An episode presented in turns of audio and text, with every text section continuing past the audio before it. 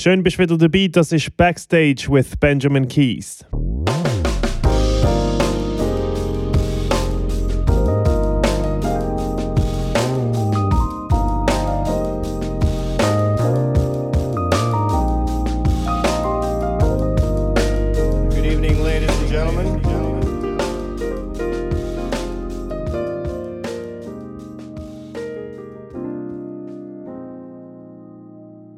Super sind ihr auch heute wieder am Zuhören. Ich habe einen ganz speziellen Gast und zwar ist das der Pepe Lienhardt. Er ist Schweizer Saxophonist und Bandleader und ist seit über 50 Jahren auf der internationalen und natürlich auch Schweizer Bühne unterwegs. Er hat mit seinem Orchester zum Beispiel Konzerte in Monte Carlo mit so Leuten wie ähm, Frank Sinatra, Sammy Davis Jr. oder Diana Ross and the Supremes.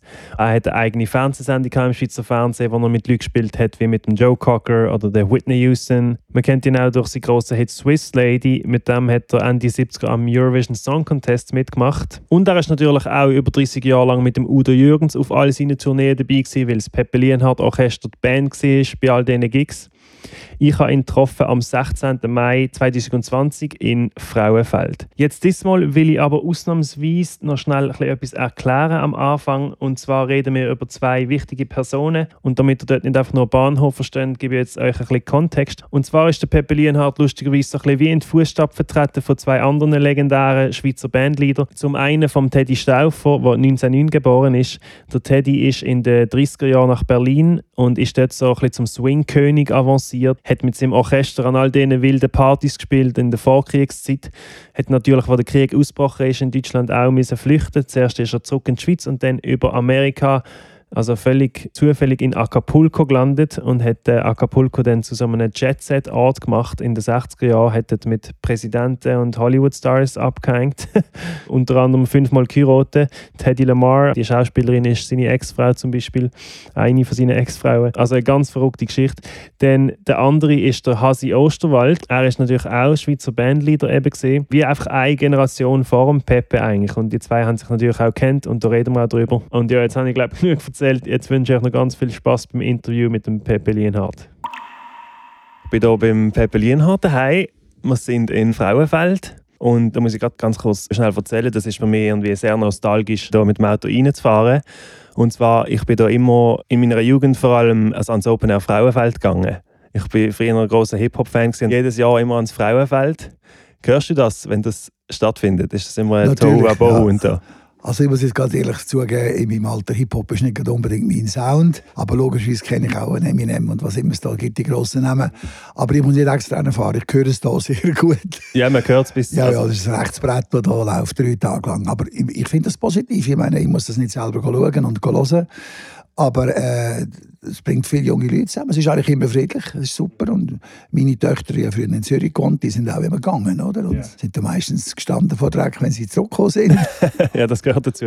Aber glücklich und, und äh, ist, ist eine gute Sache. Können Leute zusammen für Musik und dann ist am Schluss egal, welche Musik. Mm. Ja, es ist eben, bei mir ist so wirklich meine Ausbildung. Ich habe ja Jazz studiert in Luzern zwar mit Piano und aber nebenan trotzdem sehr in dem Hip-Hop gesehen. Und wenn man ans Frauenfeld immer gegangen ist, hast du irgendwann hast du einfach alle Rapper eigentlich gesehen. Ja, schon unglaubliche Line-Ups haben Also ich kenne die meisten ja. zwar nicht, ich kenne die Fantastischen Vier und Eminem, aber äh, ja, ja. sagt mir, es ist wirklich Top of the Top, der da auftritt. Absolut. Also sie bezeichnen sich auch irgendwie als größtes Hip-Hop-Festival von Europa. Ja, unglaublich. Ich weiß noch, einem Jahr, ich habe mich eben trotzdem immer sehr für die Musik interessiert und gar nicht so partymäßig da angekommen. Und es hat ein Jahr gegeben, wo ich wirklich, ich glaube, vom 2 am Nachmittag bis 12 Uhr oben habe ich jeden einzelnen Act schauen. Es ist immer eine Stunde Konzert und dann einfach zwei Bühnen und immer hier und her und hier ja, und her. Und dann habe ich einfach alles durchgeschaut und reingesogen. Und dann am 12 Uhr, wo alle sind Party machen, bin ich ins Zelt geschlafen. ja, nicht mehr ja, aber ich habe das eigentlich, äh, ehrlich gesagt, ähnlich gemacht in meinen jungen Jahren.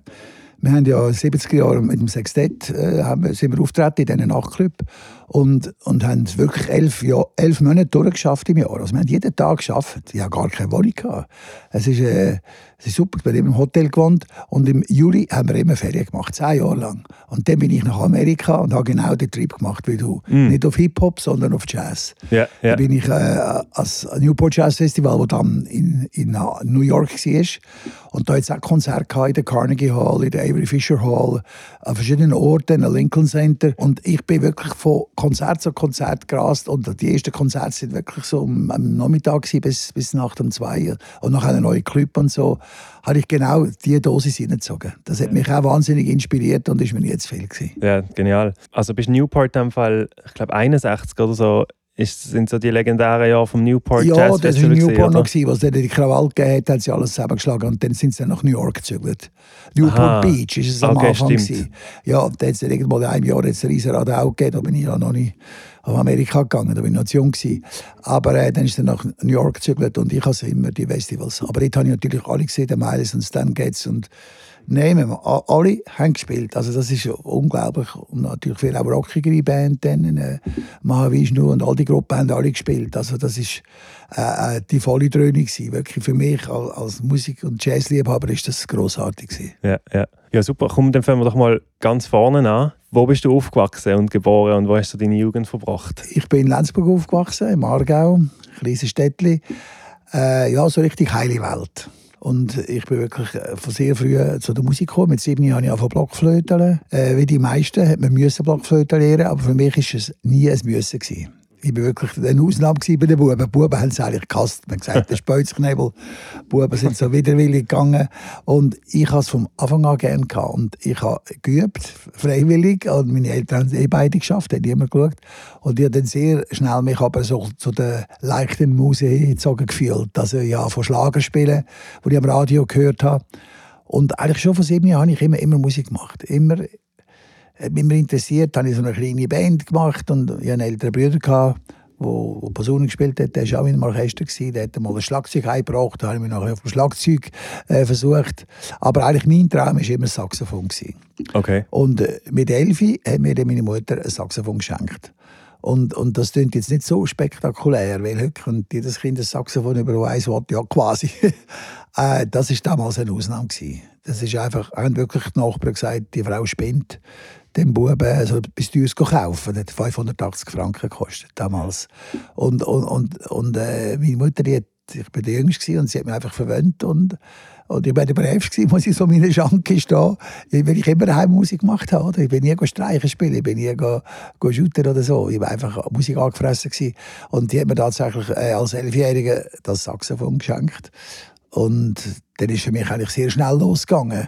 Ich bin dann, also zwischen Weihnachten und Neujahr schon die erste Saxophonstunde gegangen, als ich in die Musikschule reinkomme. Also ich hatte noch, noch, gar keine Lektion, gehabt, kommt gerade einer raus, der war so 16, gewesen, der hatte eine Band. Gehabt, oder? Mhm. Und der sieht natürlich, dass ich einen Saxkoffer habe.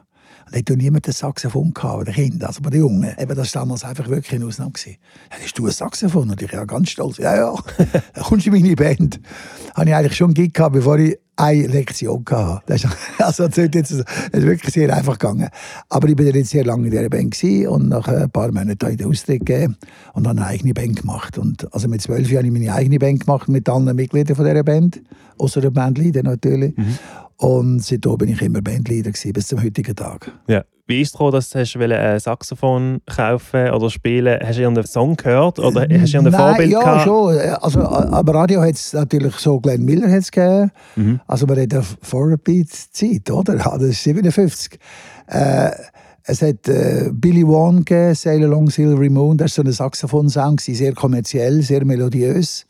Äh, der war ein Riesenstar damals, war ein Amerikaner, der alles selber im Studio aufgenommen hat, was heute normal ist. Aber da ist das, äh, haben wir wirklich geredet, er hat alle Saxophone selber gespielt und alle Instrumente selber eingespielt. Mhm. Natürlich noch ja, auf Schnürsenkel, einfach eine, Spur nach der anderen überspielt. Das war ganz speziell. Gewesen. Und, und der hat mich schon inspiriert. Und dann in der Ferien hat man halt mal ein Orchester gesehen spielen in Ascona, wo vielleicht einer Saxophon gespielt hat, schlecht. Und ich habe einfach gesagt, das, das will ich. Das hat meine Mutter gewusst, das ist mein Traum. Und da hat sie mir als selbstständige Geschäftsfrau halt, weil das eigene Geld verdient hat sie mir das gekauft. Dann hast du ja auch relativ schnell dann eben deine eigene ist schon eine Big Band, kann man sagen, gegründet. Ja, also mit, mit 12 die erste Band, mit der haben wir Dixieland gespielt. Mhm. Und wir haben natürlich auch so an der Schülerfestchen gespielt. Wir hatten relativ schnell äh, Auftritte gehabt. Natürlich die ganze Band zusammen irgendwie 20 Stutz Gage. und, mhm. und, äh, und Dixieland war schon die Musik, wo, wo, wo, wo die, Leute, die populäre Musik war. Ein bisschen Rock'n'Roll ist langsam, Bill Haley, Rock Around the Clock hat es gegeben. Und ja, ganz wenig hat man eigentlich von dem noch gehört. Aber das war schon eher auf der Jazzbasis. Aber eigentlich, die Musik, die populär war, ist äh, Dutch Swing College Band von Holland war und und Chris Barber, der jetzt noch spielt, mhm. der hat auch schon, der hat so ein bisschen äh, populäre Melodien im Dixie-Stil gespielt und, und das, das ist schon so ein bisschen unser Vorbild in dieser Zeit. Ja. Mein Schlüsselerlebnis in dem Sinn, das dann eben weitergeführt hat bis zum heutigen Tag, ist äh, 1961. Da bin ich 15 gewesen. Habe ich mit dem älteren Bruder Quincy Jones schauen. Mein Bruder war dann schon ein richtiger Jazzfan und hat eben mehr ja, wirklich modernen Jazz gehört. Und der hat im Baden gespielt, im Kursaal. Also das ist wirklich, äh, wenn man das heute denkt, hat Quincy Jones mit einer Wahnsinnsband. Also Aha. Freddie Hubbard hat Trompete gespielt, Phil Woods, äh, Lead Alto und einfach die besten Leute. Äh, Ding, der hat ja, Posaune, Curtis Fuller und einfach alles Big Stars in der Band. Er selber aber einfach als Bandleader. Er, er hat nicht Trompete gespielt, er, er hat Trompete gespielt. Er hat am Anfang Trompete gespielt, als glaub, 15-, 16-Jähriger war mit dem Lionel Hampton auf Tour. Gewesen. Genau, ja. Er hat in der Schweiz gespielt, aber da habe ich noch nicht gehen. Mein Bruder hat Quincy gesehen als Trompeter in der mm. Section von mm. Lionel Hampton, aber ich bin da noch klein gewesen, hatte nicht mitgehen. Und, äh, aber dort hat er mich mitgenommen und das hat mir aus den Socken gehauen. Das, das hat bei mir wirklich einen Schalter umgedreht. ich bin auch als 15-Jähriger Backstage und bei allen Autogramm holen, bei allen Big Stars. Und Quincy, er war auch noch jung gewesen, natürlich, der war etwa 27 gewesen, glaube ich. Äh, super nett gewesen, und dass so ein junger, frecher Keib da hinterkommt und so ein paar Fragen gestellt, so naiv natürlich, oder? Aber äh, da habe ich gewusst, ich will auch eine Big Band. Von da hat mich das einfach verfolgt und ich habe sehr gleich angefangen, mal so größere Bands machen, meine Band erweitert mit ein paar Bläser.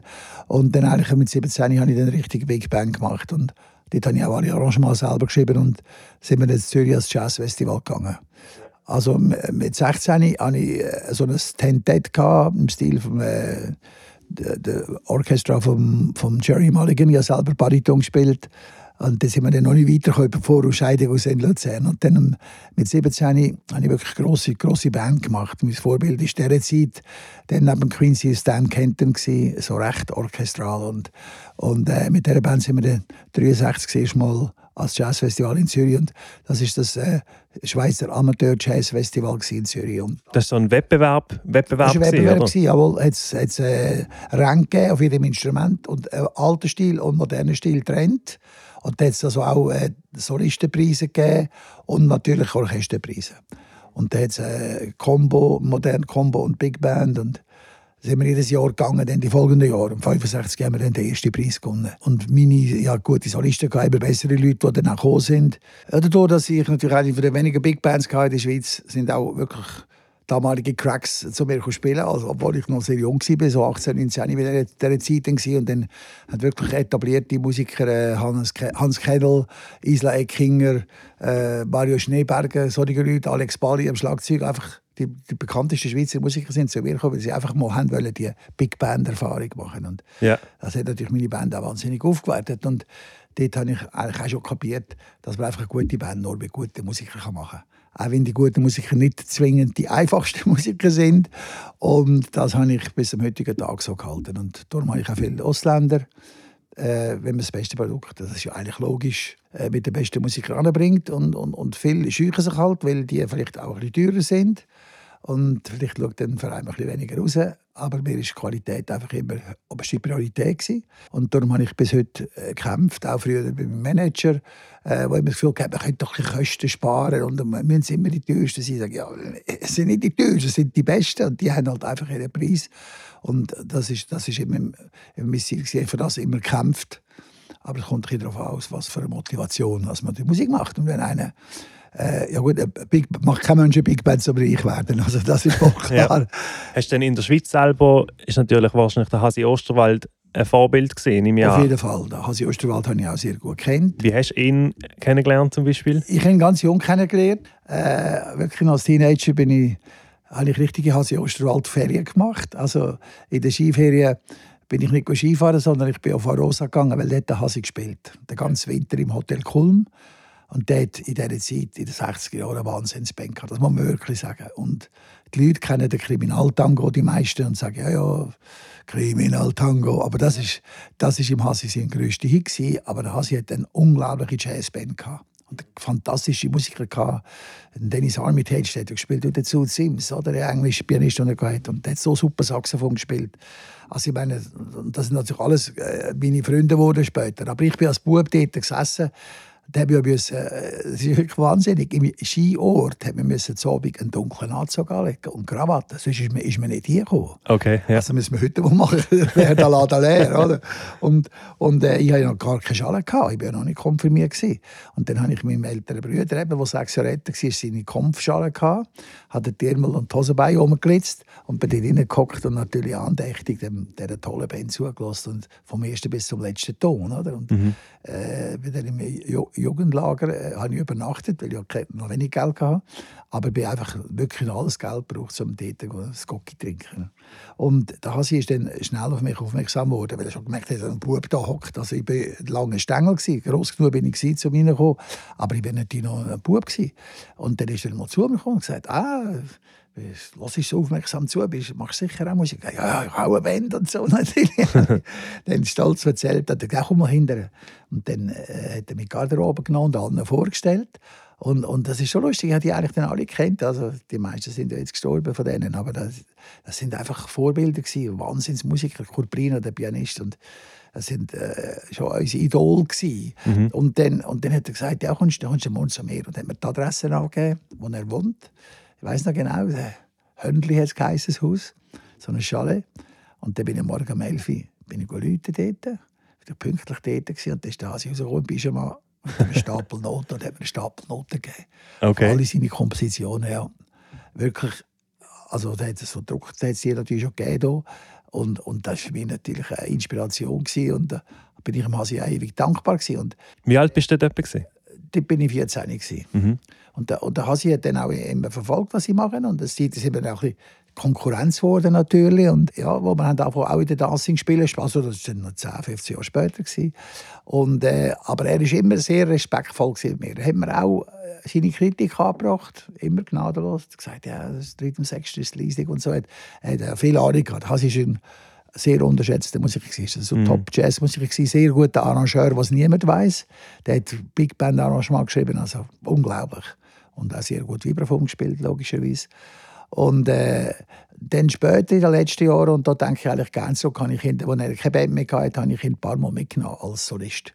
Genau, er hat dann sogar in deiner Band gespielt, oder? Ja, so hat sich der Kreis gespielt. wieder ein ja, geschlossen. Ja, der Kreis geschlossen und, und es war auch immer ein Erlebnis, wenn der Hasi auf die Bühne kam, ist einfach die Leute einfach alle aufgestanden. Das mm. wirklich so äh, ein charismatischer Typ, der auf die Bühne kam, so entspannt. Ich habe sehr, sehr viel gelernt von ihm. Und wir haben auch eine, eine Tournee in Thailand gemacht und dort ist er auch als Solist mitgekommen. Mhm. Einfach ein, ein ganz guter, lieber Freund geworden.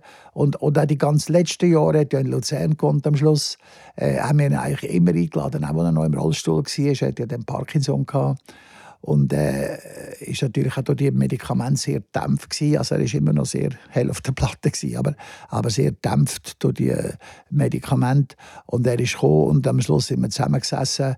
Äh, für ihn ist am besten, wenn man allein war. Nicht zu viele Leute alle auf ihn eingeschnurrt haben. Das war ja normal. Und, und dann war immer für mich spannend, gewesen, seine Analyse, auch in den äh, wir haben ja immer in KKL unsere Tournee äh, Luzerner Konzert gehabt. Und da habe ich ihn immer eingeladen und geschaut, dass er mit dem Rollstuhl kann sitzen kann. Okay. Und er hat immer Analysen gemacht und hat immer noch voll gecheckt, was abgeht. Also das ist äh, ja, für mich schon ein Vorbild, das ein väterlicher Freund und ein Vorbild gewesen. Und ja, er ist eben auch genau wie eine Generation älter, 24 Jahre älter, ja, habe ich gesehen. genau. Und er hat ja wirklich einige Parallelen in eurer musikalischen Karriere. Und zwar, dass er ja auch eigentlich wie umgekehrt, wie du zuerst Big Band und so gehabt und dann Sextett. Mhm. Und du hast ja wirklich in der professionellen Karriere zuerst Sextett gehabt Klar, das ist ja Big Band Orchester, oder? Eine wirtschaftliche äh, Überlegung war sowieso. Mhm. Weil der Hasi hat natürlich in den 40er Jahren angefangen Musik machen, wo wirklich noch die Big Bands gespielt haben. Ich meine, in, in, in Zürich im, im Corso Theater hat eine Big Band gespielt. Fred Böhler Big Band. Am Nachmittag man können Tee, also Kaffee und Kuchen, oder? Und dazu hat er Big Band gespielt. Ja. jeden Tag, die ganze Woche, muss man sich mal vorstellen. Das war eine andere Zeit. Gewesen. Und er hat als junger Musiker bei diesen Bands, auch beim Fred Böhler hat er gespielt und so, hat Hasi angefangen Musik machen und später später hat er das Sextett gemacht, professionell. Und ich als Amateur eine Big Band gehabt, aber das war kein Thema. Gewesen. Ende 60er Jahre professionell mit der Big Band. Und dann war der Hasi natürlich auch das Vorbild mit dem Sextett. Da hat man gesagt, äh, das ist so die Formel, die geht. Ich muss ja als Saxophonist habe nicht das Gitarre-Trio gemacht, oder? Mhm. logischerweise. Mhm. Ich wollte schon eine Band mit Bläser. Wollen. Und, und dann äh, hatte ich schon als Vorbild. Gehabt. Und äh, haben wir dann auch sehr schnell müssen äh, begreifen, dass der Hasi der hat ja ein paar super Komiker dabei gehabt. Du bist jetzt jung, um das gesehen zu haben. Also ich habe, ich habe, es gibt ja einen Spielfilm, ähm, Musik ist Trumpf, oder das heisst Hasi Ostwalds da, jetzt habe ich geschaut. aber auf der, auf der Bühne ist das wirklich live, haben die auch super Comedy gemacht, also mhm. super. Und der Schlagzeuger vor allem, das war ein Belgier, John Ward, äh, da ist, ist einfach, sind die Leute am Boden gelegen von Lachen. Oder? Und wir haben das Gefühl, wir müssen jetzt auch wieder Hasi so Comedy machen. Und da haben wir sehr schnell kapiert, das können wir nicht. Wir haben einfach nicht die, die ganz glatte Sicher. Wir sind Garderobe glatte Sicher gewesen. Aber auf der Bühne, das ist äh, etwas, äh, etwas, was wir nicht können haben. Und da haben wir eigentlich sehr schnell aufgehört. Wir haben zwar immer eine Show gemacht, aber wir haben eine Musical-Show gemacht mit attraktiven Musiktiteln und haben so unseren Weg gemacht, einfach mit qualitativ anspruchsvollen Sachen in der Show. Dann. Also wir haben dann auch im Dancing haben wir ein Duke Ellington Medley gemacht. Mhm. Oder was ja dann auch sehr speziell war, weil die meisten sonst haben so Gitarrenbands, Coverbands, wie man heute würde sagen, haben gespielt in Dancing. Und wir sind schon die Band mit einem gewissen Anspruch an Qualität. Wir haben, eben, wir haben zwei bis drei Gitarristen noch Posaune gespielt, haben mit drei Bläsern spielen im Sextett. Wir haben West Side Story Medley gemacht, wir haben das Lied vom Tod von Morricone gemacht, mhm. wir haben so Sachen gemacht. Und, und die Leute haben dann, wir haben einfach ein Publikum gekriegt, das das hören wollte. Und nicht nur äh, Covers von der Hitparade. Ja, muss man sowieso mal genau erklären, weil das ist ja eine ganz andere Zeit, und zwar die Dancings. Das, eben, du hast deine professionelle Karriere hat eigentlich, hast gesagt, mit 23 bist du so quasi ja. Profi geworden, oder, weil du das Studium abgebrochen hast und dann hast du das Sextett gehabt mhm. und dann haben wir eben fast zehn Jahre lang als ja, Band in deinen Dancing, ja. elf Jahre in deinen Dancings gespielt. Was es ja heute nicht mehr gibt. Das gibt es leider nicht mehr und äh, das ist für wir haben auch Chris von Rohr zum Beispiel, hat so einer Band gespielt, im Dancing. Oder? Mhm. Zum sagen, mhm. Äh, man hätte dort echt können eine Routine holen das war unbezahlbar. Gewesen.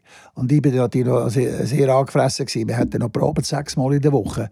Aber man, man hat sieben Tage in der Woche gespielt. Zum Beispiel im Maskott ja, Zürich. Maskott Zürich, oder? Basel im Hessiland oder jetzt vorher noch im Atlantis zuerst. Und, und da hat man einfach jeden Tag hat man gespielt und das war unglaublich gewesen, für so eine Routine, eine, Sicherheit auf der Bühne. Mhm. Das ist heute äh, gar nicht mehr möglich, so viel zu spielen. Und man hat auch gut können leben davon, muss ich sagen. Wir sind nicht wahnsinnig zahl aber man hat ein gutes Leben gehabt. Also, und, und ich meine, die Jungen, die wo, vielleicht äh, ja, die geraten sind, so, die gehen ja jeden oben aus. Und wir sind einfach die, die die Leute dann sind und haben noch Geld verdient. Das war eine super Situation. Der, der ganze Winter waren wir in den Bergen, in Grindelwald, in St. Moritz, in Rosa, in Davos. Äh, das ist fantastisch, jeden Tag Skifahren. Und wir haben dann immer noch, vor, vor uns Nacht haben wir noch eine Stunde. Da habe ich einfach darauf beharrt, und äh, darum haben wir, auch, wir haben acht Stunden Repertoire auswendig mit dieser Band. Ja, das war unglaublich. Und man hat ja immer so einen Vertrag für irgendwie einen Monat. Ein Monat oder zwei Wochen. Zwei okay. Wochen oder vier Wochen war es immer. Und, und, und das ist natürlich, wir sind auch super rausgekommen miteinander. Ich muss sagen, wir sind Freunde gewesen, wir haben nie Mais miteinander. Alle sind ehrgeizig gewesen, wir haben, wir haben geschafft daran. Und das war eine Wahnsinnszeit. Ich meine, so viel Geld wie habe ich nie mehr verdient im Leben. Aber, aber wir hatten auch wirklich richtig Fun. Gehabt. Das war super. Gewesen. Und das war wirklich immer zum Tanzen, gewesen, oder? Also die Leute haben immer getanzt. Wir haben meistens eine Showtime gemacht und Mitternacht ist dann ein, ein, 45 äh, Minuten ist eine Showtime. Gewesen wo man können zeigen was man kann. Und sonst hat man Musik zum Tanzen gemacht. Aha, also was, in diesen 45 Minuten hat man dann ein bisschen mehr zugelassen auch, und es ist ein bisschen konzertanter. Das ist nicht getanzt worden. Das ist nicht getanzt worden. Aha, okay. Ja. Dann ist dann mit Beleuchtung und, und Scheinwerfer und alles. Und dann haben natürlich Roadies gehabt, die uns beleuchtet haben. Und das war alles einstudiert mit Lichtshow. Und, und äh, dort hat man so attraktive Sachen gemacht, wo man Kostüme angelegt hat. Und seitdem haben wir so eine Muppet-Show die sehr erfolgreich war. Hm.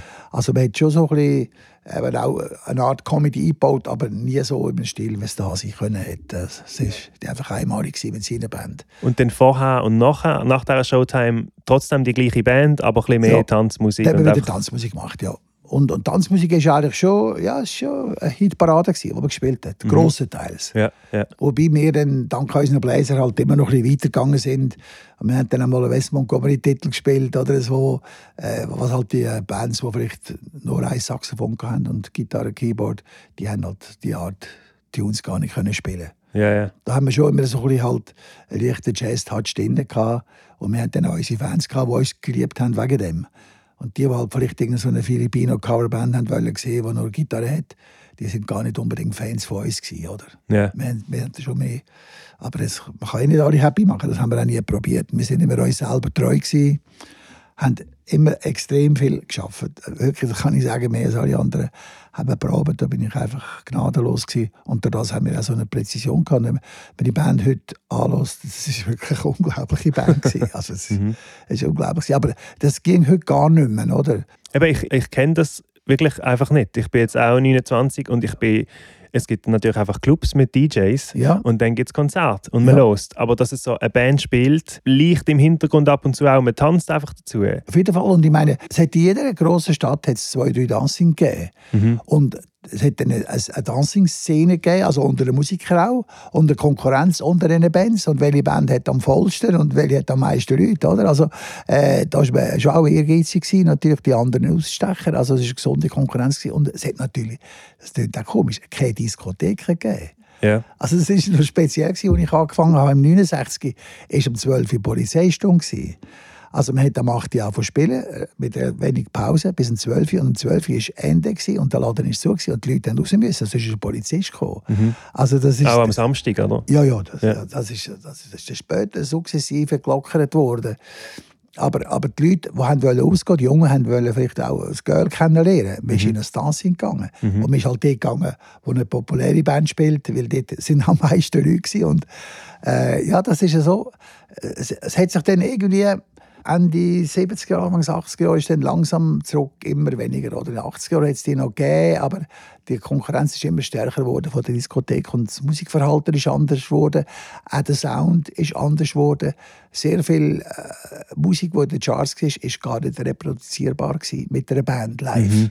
Weil halt dann immer mehr mit, mit Elektronik geschaffen worden ist und die Leute haben natürlich den Originalsound hören. Und, und, und, äh, und dann ist da weggekommen mit Bläser, das hätte gar nicht tönt, wie es tönen. Und, und darum ist das einfach wie, wie aufgelöst. Slowly, slowly ist das. Wenn denkst du, dann ist so der Moment, gewesen, wo es gekippt ist, wo dann so Donna Summer und so all die Disco-Sachen aufgekommen sind, Ende 70er Jahre. Ende 70er Jahre, ja. Und, und bei mir ist das auch dann, für mich ist persönlich der Entschluss, äh, es ist vieles zusammengekommen, für mich glücklich, muss ich sagen. Der Udo Jürgens ist in die Schweiz gekommen, äh, ins Management von Freddy Burger, der damals auch mein Manager war.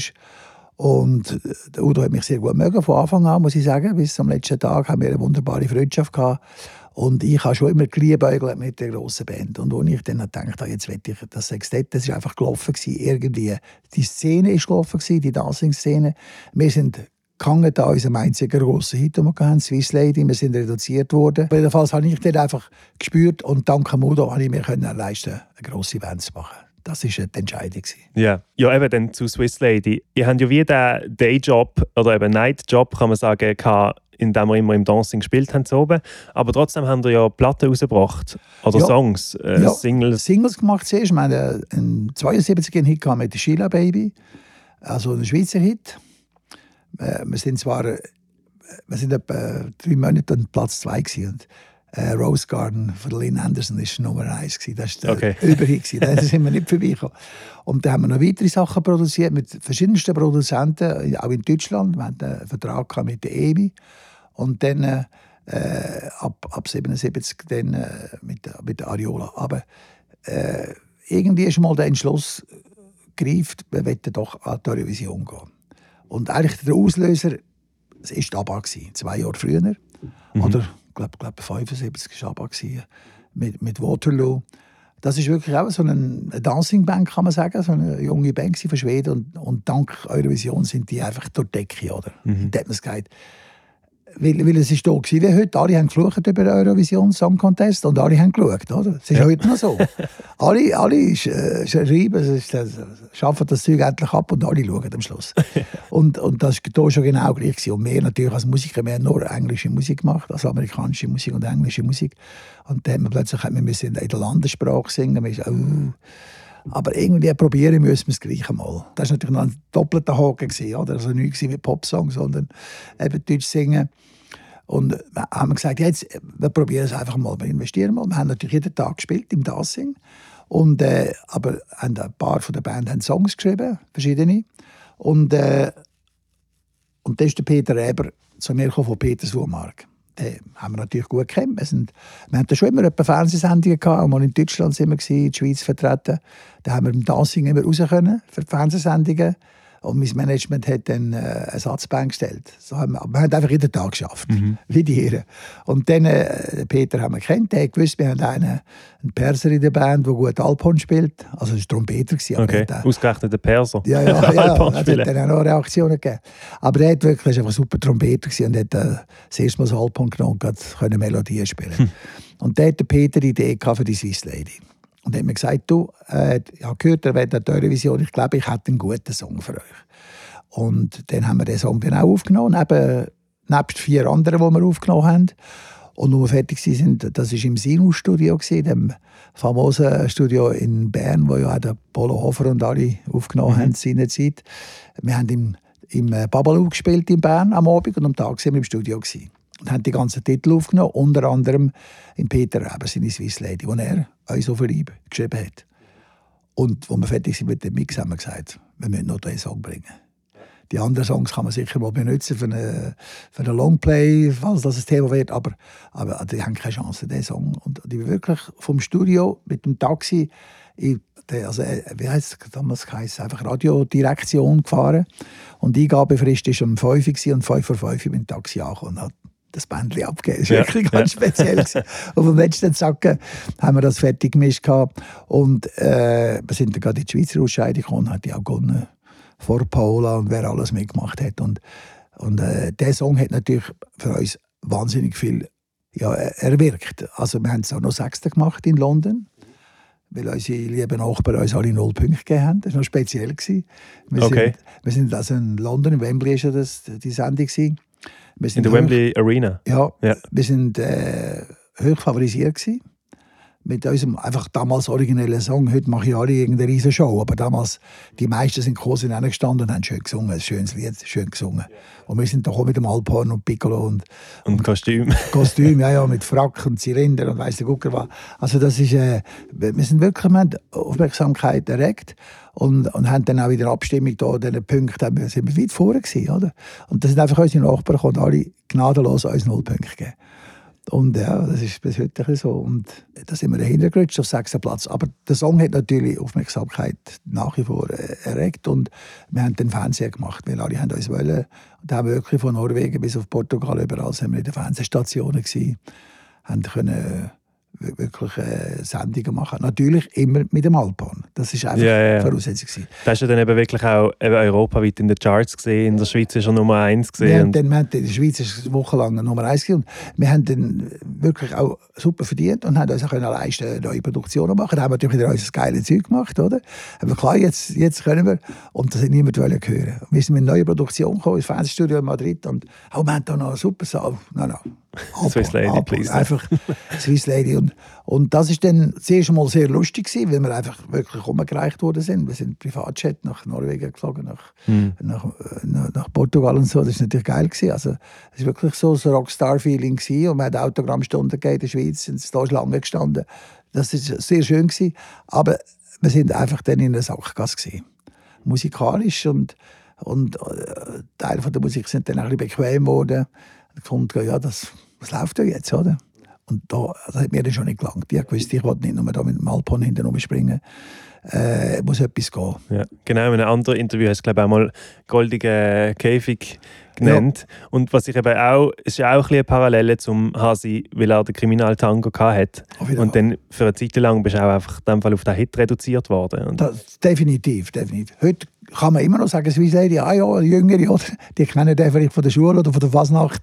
Und dann ist so ein, ein Link da, das ist auch sympathisch. Also, aber ja. da haben alle noch diesen Song hören Und wir haben jeden Abend müssen dreimal spielen. Und dann habe ich jetzt mir dann schon einfach, äh, äh, der Entschluss ist dann gereift. Also, da muss noch etwas anderes, das kann es nicht sein. Also ich war da Anfangs 30 gewesen, gesagt, das kann es jetzt wirklich nicht sein, dass ich jetzt Leben lang da, ja, du, du. so lustig das war und so originell. Und, und dann ist der, der Plan entstanden, dass wir eine grosse Band machen und der glückliche Zufall, dass eben genau in dem Moment der Udo, der hier schon der grösste Star war im deutschen Showbusiness, äh, zu uns kam, in unserem Office war und wir uns befreundet haben. Und ich habe dann ihm einfach erzählen von meinen Plänen. Und, und er hat ja damals auf Tournee er hat keine feste Band gehabt. Er hat einfach, wenn er auf Tournee ist, hat er aus der Münchner Szene hat den Musical Director gehabt, der hat zusammengezogen die besten Leute, die in München rumgekocht sind, ist mit einer auch so 10, 12 Mal Band ist er auf Tournee gegangen, immer vorher. Ja. Und, und er hat gesagt, wenn du eine Band machst, dann brauche ich die Band nicht mehr. Also ich nicht mehr Studiomusiker, sondern dann komme ich mit denen eingespielten Band. Und das ist äh, dann 37 Jahre lang hat das dann funktioniert. Also das war ein Glücksfall. Gewesen.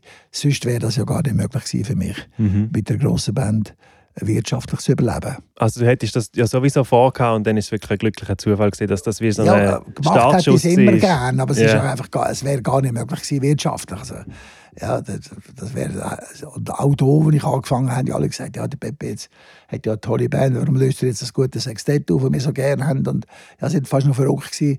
Und ja, der wird dann schnell wieder äh, reduzieren und das Sextett zurückkommen. Haben schon die Stimme gesagt, also auch, auch von wohlmeinenden Freunden. Äh, da muss ich einfach ganz klipp und klar sagen, dass verdanke ich ihm auch, dass das möglich war. Natürlich auch ein Manager, der uns zusammengebracht hat. Das, aber äh, der Udo hat ja auch auf Tournee gehen mit halb so vielen Musikern. Äh, der hat nicht weniger Zuschauer gehabt. Aber der Udo hat, hat mich von Anfang an voll respektiert. Er hat gesagt, Pepe, du sagst, wie die Besetzung ist. Und wenn du das Gefühl hast, du willst drei Personen, nicht nur zwei, dann machen wir drei. Und dann hat das Management schon ein bisschen, äh, ein bisschen Probleme gehabt, aber der Udo hat mich voll unterstützt. Er hat gesagt, du musst einfach, und auch ich auch natürlich eben den Job abgeliefert. 37 Jahre hat er nicht einmal hinterher schauen weil irgendetwas gekickt oder, oder, oder falsch gewesen wäre. Das war einfach mein Ehrgeiz, gewesen, äh, da, da, das war mein Dank an ihn, dass ich einfach eben einen perfekten Sound immer anlege. Und, und das hat perfekt funktioniert. Okay, er ist natürlich ein super Sprungbrett und Plattform gewesen, um deine Band auch zu präsentieren. Das wäre gar nicht gegangen miteinander. Und hat natürlich auch die längste Tournee gemacht. Ich meine, die erste Tournee, die wir gemacht haben, äh, 82 dann, haben wir 156 Konzerte gespielt in sechs Monaten. Mhm. Das musst du mhm. mal reinziehen. haben wir etwa 10 Off-Days in sechs Monaten. Aber wir waren alle jung, ledig und enthusiastisch und haben das genossen. Und all die grossen Städte und die grossen Hallen. Plötzlich haben wir dann natürlich 10'000er Hallen gespielt. Stadthalle Wien dreimal ausverkauft mit 11'000 Leuten. Und das war schon eine ganz neue Szene. Also, am Anfang haben wir nur gestaunt und und der Udo hat das natürlich gebraucht. Das ist, die Leute sind wegen Udo gekommen. Aber das ist dann auch so eine Symbiose geworden, wo auch wenn ein Markenzeichen geworden ist. Also die Leute haben dann auch die Band auch zur Kenntnis nehmen. Und, und das hat so dazugehört. Das ist für uns, wie gesagt, einfach eine, sehr glückliche Fügung gewesen, dass das alles gerade so zeitlich gepasst hat. Ja, und es ist auch super, dass er eben jemand ist, der dann was das cool gefunden hat, dass man vielleicht mal drei Personen hat, anstatt zwei und so. Das macht ja heutzutage jetzt auch praktisch niemand mehr. Das ist einfach eine Budgetfrage. Wer hat schon so eine ja. große Band auf der Bühne? Oder? Ja, natürlich. Das ist einfach noch die Radiostationen, ein paar, die sich das noch leisten. In Deutschland hat es jetzt immerhin noch drei sehr gute oder vier gute Big Bands. So die SWR Big Band und so Ja, SWR Sachen. ist natürlich grossartig, aber auch NDR und, mhm. und HR und Südwestfunk. Die haben gute Big Bands und die leisten es auch noch. Das ist so wie eine Kultur Auftrag. Oder so kann das noch gehen. Aber sonst produzieren nimmt man einfach einen Posaunisten, spielt es viermal drüber und so. Und wir sind einfach jetzt die letzten Mohikaner, die noch Musiker voll beschäftigen. jetzt ein riesen Highlight auch für mich, da muss ich unbedingt erzählen, ist 1983 gewesen. Es sind so ein bisschen in der Hausband in Monte Carlo im Sporting Club. Genau, Sporting Club. Also dort haben wir auch einfach einen Vertrag gehabt. Ja, das war auch wieder so eine glückliche Fügung gewesen. Da muss ich immer sagen, also ich betone das immer, ich, ich, ich wirklich fleissig in meinem Leben, aber ich habe einfach auch äh, das nötige Glück gehabt, das es einfach braucht dazu. Und, und mein Motto ist eigentlich, das Glück kommt irgendwann vorbei und dann musst du einfach parat sein. Mhm. Dann kannst du nicht verschlafen und sagen, oh ja, komm mal, sondern wenn das Glück da ist, musst du es greifen. Und der Zufall hat wollen, dass wir in Genf gespielt haben, in einem Club. Und der Manager von dem Club war befreundet mit dem Regisseur von Paris. Mhm. Und der Regisseur von Paris, Bernard Lyon, das war ein ganz grosser, der die grossen Shows inszeniert hat in Paris, im Moulin Rouge und Lido und so. Er war wirklich crack und im Fernsehen viel gemacht hat in Paris, damals in den 80er Jahren. Der ist angefragt worden von Monte Carlo vom Sporting Club. Das ist der, der große Club am Meer, wo eben die ganzen Weltstars auftreten. Und die hatten dort eine Hausband gehabt. Und ich muss es immer wieder sagen, eine wunderbare Band. Emme Barelli war ein Trompeter. Der war natürlich auch schon alt, also alt, so wie ich jetzt bin. Mhm. hat eine super Band gehabt, aber eigentlich alles alte Männer. Und die haben einfach geswingt. Aber vom Feinsten. Und die haben einfach Tanzmusik gemacht, halt wie, wie in den 40er Jahren. Und natürlich in dem Sporting Club sind immer mehr junge Leute gekommen. Das sind natürlich die beiden Prinzessinnen und der Albert, die gesagt haben, das ist nur noch alte Leute und so. Man sollte doch ein eine poppigere Sache haben, eine modernere Band. Da ist der, dort unten in Monte Carlo der Wunsch gekommen, dass man einfach den Eme, der schon Monegas also Bürger, den hat man gar nicht können, dass man einfach noch eine Hauptband hat wo, wo halt ein bisschen jünger, frischer ist. Und, mhm. und die haben ihn gesucht überall. Und eben der Bernard Lyon hat den Auftrag gehabt, weil der die französische Szene kennt. Und der hat mit seinem Kollegen in Genf gesagt, ja, jetzt geht eine super Band da. Grosse, attraktive Band, spielen modernen Sound, alles Party-Sound, alles. Und der Stefan Paris und gesagt, das ist genau, was ich brauche. Das ist der Zufall gewesen, dass ich als äh, ja, in Frankreich völlig unbekannte Band gelandet bin. Wir haben einfach genau das Bedürfnis erfüllt. Hm. Und dann sind wir zwei Sommer lang in Monte Carlo, zwei Monate lang, Juli, August, jeweils zwei Monate, 83 und 84. Und in dem Sporting Club, das sind wirklich die reichsten Leute der Welt, oder? Und äh, wo dort verkehren, der Eintritt ist mörderisch teuer und alles ist teuer. Und die haben jede, jedes Wochenende einen Weltstar gehabt. Okay. Das war wirklich wahnsinnig. Und dann hat man als Hausband natürlich die müssen begleiten Das war schon auch ein bisschen eine äh, Voraussetzung bei uns. Wir können Noten lesen vom Blatt spielen, weil sonst hätten wir den Job nicht machen können. Und dann haben wir mit dem MS in der Band zusammen, haben wir dann quasi wie eine ganze Big Band ausgemacht. Wenn es Streicher gebraucht hat, hat man jetzt Paris geholt. Zusätzlich äh, die ganz großen Stars. Und dann ist wirklich Elton John und Jerry Bassey und Name, die sind alle jedes Wochenende. Die ist so einen Auftreten dort. Oder? Und halt dann glücklicherweise hat zweimal der Sinatra. Und wir haben den dafür begleiten und das ist natürlich, also von dem magst du ja nicht mal träumen als junge Schweizer Musiker. dass jetzt du Sinatra darfst hinten dran hocken. Also das ist Was ja auch wieder ein einen Kreis schließt zum Quincy Jones, der der Bandleader war äh, in der Las Vegas-Zeit ja, ja, von Frank. Aber, wir haben zwar Arrangement von Quincy gespielt, aber der Quincy ist da persönlich nicht, nicht vorhanden gewesen. Ja, aber ich meine mehr, weil du seine Aufgabe ja, gemacht hast, so als ja, Bandleader, oder? Ja, aber ich habe natürlich, das muss ich schon klarstellen, beim Sinatra äh, habe ich nicht dirigiert. Okay. Er hat seinen eigenen Musical Director mitgebracht. Er hat seinen Drummer mitgebracht, Irv Cutler. Das ist der Typ, der so genau genau die Stiege. Und das war natürlich super, gewesen, mit so Leuten zusammen zu spielen. Oder? Tony Motola hat Gitarre gespielt, das ist so der Hausgitarrist von Sinatra. Also er hat seine Rhythmusgruppe mitgebracht. Dann hast du aber Saxophon gespielt? Und ich habe erst Salto gespielt, ja. ja. Und zu meiner Beruhigung hat mir noch der, der Bandleader gesagt, der, der steht total auf Sax. Und, und wir haben angefangen zu spielen und meine, die Note ist ja nicht vorher nicht bekommen. Oder? Die haben einfach ausgeteilt und eingezählt. Und, und der Senator ist so vor mir gestanden. Ich habe fast die Hose gemacht. Und, und was auch ganz speziell war, der, der Bandleader, der hat nicht eingezählt. Der hat einfach hopp und los. Und ja, jetzt ist ja gar nicht gespielt. Er hat spielt doch. Ja, äh, du hast nicht eingezählt. Ich meine, voraus, also habe ich auch gelebt. Oder? Einfach musst du den Song fühlen, weißt ja. Nicht da noch eine halbe Stunde vorzählen, oder? Das ist halt alles, du hast viel können lernen von diesen Leuten. Das ist riesig. Und, und, und, was mich wirklich beeindruckt hat, wir hatten ja drei Tage Probe gehabt vor dem, vor dem ersten Konzert. Und ich bin natürlich dann früher gegangen. Ich wusste, dass ich Alto spiele und, und ich wusste, komplett einblasen, dass ja alles klappt. Oder? Aber hast du nicht gross vorbereiten eigentlich? Es ist einfach, das Arrangement ist dran gelegt worden. Ja, die, die, schicken das Arrangement nie voraus. Oder? Mhm. Im Gegenteil, die haben jetzt die kopiert. Oder? Und, und äh, als ich aber gekommen bin, also am Donnerstag, am Nachmittag, eine halbe Stunde früher, war das Sinatra schon da. Und das hat mich schon ungemein beeindruckt. Das ist ein Sinatra, der wirklich einfach der Mann ist, oder? dass der so früh kommt und kommt schauen, was geht ab. Du ja auch schon älter war damals. Ja, ja, ja, und einfach vor allem wahnsinnig gross, oder? Mhm. Also, ja, der war da etwas in den 60ern, aber, aber dass der überhaupt sich so, so interessiert dafür, also das hat mich völlig überrascht. Mhm. Ich dachte, der, der lässt seine, seine Knechte das machen und kommt dann am, am Soundcheck am Nachmittag vor dem Konzert kurz reinschauen. Ja. Das war für mich völlig klar. Gewesen. Der steht ist schon da, drei Tage vor dem Konzert. Und, und äh, hat mir auch etwas gezeigt, was ich dann vom Udo natürlich so kennt habe. Und dass einfach die ganz Grossen sind super seriös und super respektvoll gegenüber der Band. Es war super easy. Gewesen. Man glaubt, Sinatra weißt, äh, arrogant und, und äh, mit, mit seinen Bodyguards. Und er denkt, der ist gekommen. Hat schon einen Kollegen dabei gehabt, aber wir können nebenan stehen und ein Foto machen mit ihm. Und äh, hat uns sehr, sehr respektvoll behandelt. Er hätte nicht gewusst, wer wir sind, logischerweise. auch wenn wir in der Schweiz jetzt einen Hit haben, hätte er Sinatra nicht gewusst. Aber er hat gesehen, das sind Jungs, die, die reinliegen und die Gas geben und hat das respektiert. Und, und das war äh, super angenehm. Gewesen. Ein Jahr später ist er nochmal gekommen. Und dann mit dem Sammy mhm. Davis, das zweite Jahr. Und, mhm. und, und da hat man dann die Leute, Sammy Davis ist natürlich noch viel persönlicher gewesen. Der war ganz easygoing gewesen. Und, und hat man halt Harry Belafonte und, und mit all denen haben wir können spielen. Polanka auch, oder? Polanka, ja. Polanka haben wir eine ganze Woche gespielt. Auch dort? Ja. Ja, der ist recht, also der ist recht arroganter Hund, muss ich sagen. Ja. Aber seine, hat auch seine Rhythm Sex dabei gehabt. Und das ist auch eine grosse Besetzung, also Big Band plus dann noch irgendwie 40 Streicher dabei.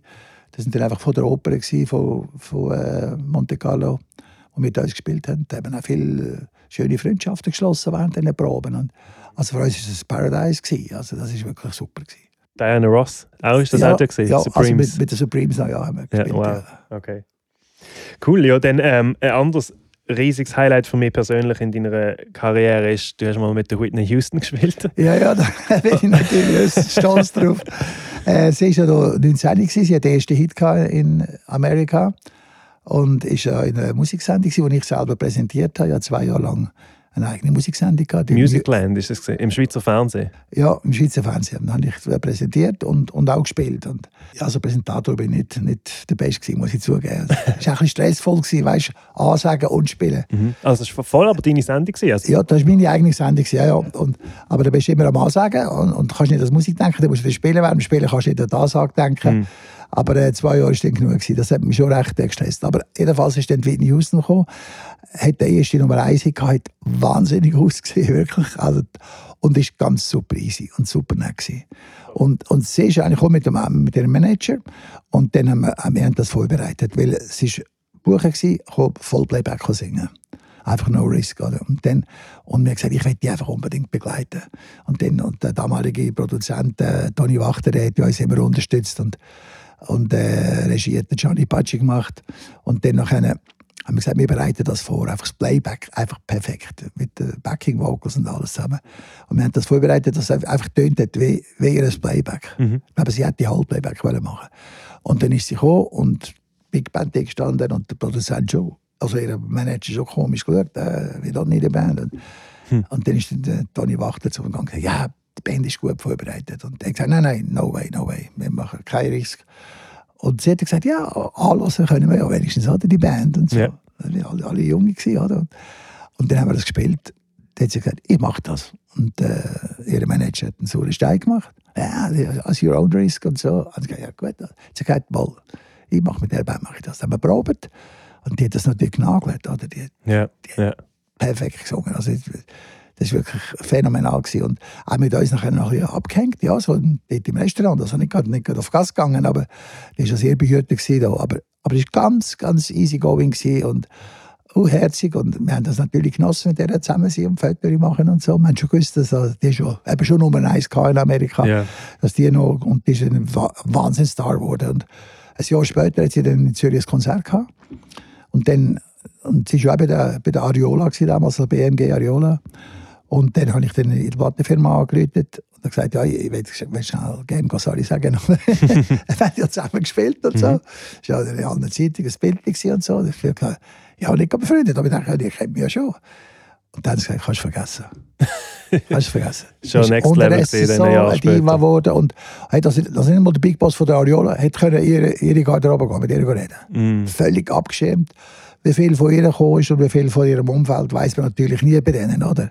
Aber es war ja so keine Chance, gewesen, sie je wieder zu sehen. Und, und ich bin, äh, ja, logisch, nicht beleidigt Ich meine, es ist, wie es ist, aber ich hat das können akzeptieren und hat natürlich ihre Karriere trotzdem verfolgt und was man alles gehört hat und mit den ganzen Abstürzen und, und hat den Film Bodyguard logischerweise mhm. geschaut.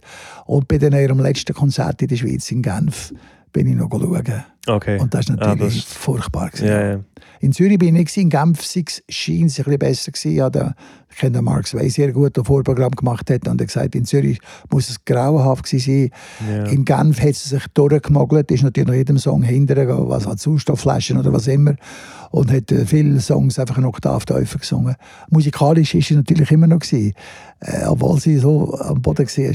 Aber es war natürlich ein Trauerspiel. Gewesen. Es ist, und kurz darauf ist gestorben. Und, ja, es ist, es ist speziell gewesen, weil, ich so den ganzen Bogen irgendwie, also aus der Ferne miterlebt habe. Und, und sie wirklich äh, im Arm haben können haben, als, als junge, einfach traumhaft schöne und musikalische Frau. Ja, ja. ja, ich habe Clips von dem, von dem Auftritt gesehen. Also im Musicland. Es ist Ja. wahnsinnig, wie sie singt. ja, ja. Wie viel habt ihr dort gespielt? Wie viele Songs? Zwei Songs. Zwei, ja. Ja. Und das ist ja allgemein so, so gesehen, ihr habt den Song immer vorbereitet Ja. und dann, wenn es dem Artist gefallen hat, haben wir es live gemacht. Genau, also das ist am Schluss so gewesen. Am Anfang ist das ja kein Thema gewesen. In den 70er Jahren haben wir ja die äh, Sendung äh, mit der Heidi Abel gemacht, Musik und Gäste. Und die sind alle selbstverständlich gekommen und haben selbstverständlich live gesungen mit der Band. Okay. Noch in den 70er Jahren ist das kein Thema gewesen. Die haben, da ist jetzt einfach geheißen, da ist eine Liveband da. Wir haben das vorbereitet und haben das gespielt. Ohne, ohne Diskussion.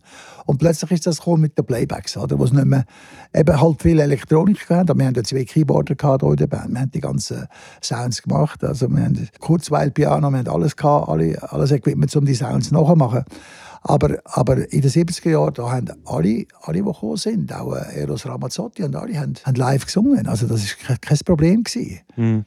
Und dann, äh, eben in den 80er Jahren, dort haben wir es dann quasi immer einfach vorbereitet, obwohl sie gesagt haben, sie singen nicht live. Und so haben wir eben auch einen Joe Cocker zum Beispiel können überschnurren Ja. wo ja, wo ja definitiv äh, ist und hat gesagt, ja, ich bin nicht auf Tour, ich bin nicht eingesungen. Und der Manager so, no way. Und dann hat gesagt, wir wollen euch gleich das Playback vorspielen. Und dort hat Joe Cocker gesagt, und, und er ist schon nicht mehr so gut weg. Und er hat gesagt, okay, ich mache es, aber ich singe es einmal in der Probe, können es aufnehmen, dann proben wir Kameras, nicht, dass ich für die Kamera muss dreimal singen. Ich singe es eines Nachmittag und eines Abend, live Okay. äh, der gehört, die Band das benannt hat. Und der hat es gesungen und das ist für mich auch unvergesslich. Der hat nach zwei Sekunden ist dem der Schweiß runtergelaufen. Der hat so, einfach so Ja, einen Power Energie, ja. Und der hat einfach tönt, wie der tönt, oder? Aber das hat in der Probe perfekt tönt. Sowieso super musikalisch, super gesungen. Und so hat es genau nochmal so genagelt. Aber er hat gesagt, ich bin einfach nicht eingesungen. Ich, kann es jetzt nicht viermal singen, bis der hinterletzte Kameramann begriffen hat. Das habe ich eigentlich auch gut gefunden. Das haben wir auch später mit vielen gemacht. Gesagt, nennen es einfach eine auf. Und, und dann könnt ihr Vollplayback das machen. Der Ton immer gejammert, ja, wir wollen dich proben. Also, Du kannst nicht einen, einen grossen Star zehnmal singen. Das Song, den er schon seit Jahren singt. Das, das, das, das löscht den dann ab. Oder? Und dann haben wir es dann eigentlich schon so gemacht, einfach, dass man denen entgegengekommen. Ja, ich finde es immer so schade, dass zum Beispiel Swiss Music Award so viel Playback ist, weil die Grammys und, und, Ja. und Brit Awards, dort spielen sie noch live und machen extra Arrangements für die Shows und dann Swiss Music Awards. Es geht auf jeden Fall. Es geht auf jeden Fall. Aber es geht, um, es geht halt um Kosten. Ich meine, wir haben ja in Deutschland, äh, wie heißt die, die, die Tanzsendung, äh, Aha, Let's Dance. Let's Dance. Mhm. Die ersten zwei Sendungen haben wir auch gespielt live. Also Staffeln, oder?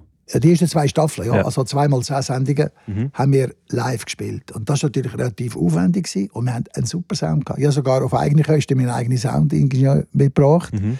weil ich gesagt habe, weil ja da schon Zeit war, ist ja vor zehn Jahren, wo ja quasi nicht mehr viel live gemacht worden ist. Und ich habe gesagt, ich bringe einfach einen mit. Was kann nicht einer, der normalerweise Playbacks abspielt und die neue Band muss mischen. Ja. Das haben wir eben auch mit dieser 14-Mal-Band gemacht, also mit dem Orchester. Und, und äh, das hat sich gelohnt. Und das Zeug kannst du anhören. Das klingt einfach alles wie das Original. Das klingt wirklich super. Ja. Und das hat funktioniert. Und dann haben sie halt einfach zum Kosten sparen, haben sie dann von Köln auf, auf, auf Berlin gezögert und haben gesagt, ja, wir brauchen keine Band mehr, das ist alles voll. Oder? Ah, Aber früher war das einfach mit, und, und England gibt es ja Strictly Come Dancing, das ist ja das Vorbild. genau, Die machen es immer noch mit einer Liveband. Oder? Ja. Und, genau. und wir haben das auch weitergemacht. Uns hat das Spass gemacht, aber hat sich unsere Kosten können sparen plus die ganzen äh, Ingenieur äh, Kosten. Und es ist halt schon so, es hat gar nicht mehr die Leute, die das können. Es ist, halt, es ist schon viel aufwendiger, mit einer Band live zu machen. Aber Mhm. ja, ein, Swiss Awards kann man bei Gott live machen. Also, Ja. meine, gehen sie ins Hallenstadion und, und weißt, willst, willst nicht wissen, was Licht kostet, was alles kostet. Genau. Und, und ein Musiker, eine Band, das kostet nicht alle Welt, sorry, aber... Die würden sich dann auch mehr Mühe geben und ein, Ja. ein spezielles Arrangement machen. Ja, natürlich, das muss halt die Arrangement noch zahlen. Und, und früher war das einfach kein Thema. Gewesen. Und wie gesagt, Damis machen das nach wie vor. Und, und die haben die Leute, aber wir hatten die Leute auch bei uns und bei uns wird das einfach abgespart. Wir haben jetzt noch ein paar Jahre eine Sendung gemacht im, im MDR, in, in Ostdeutschland, in Leipzig.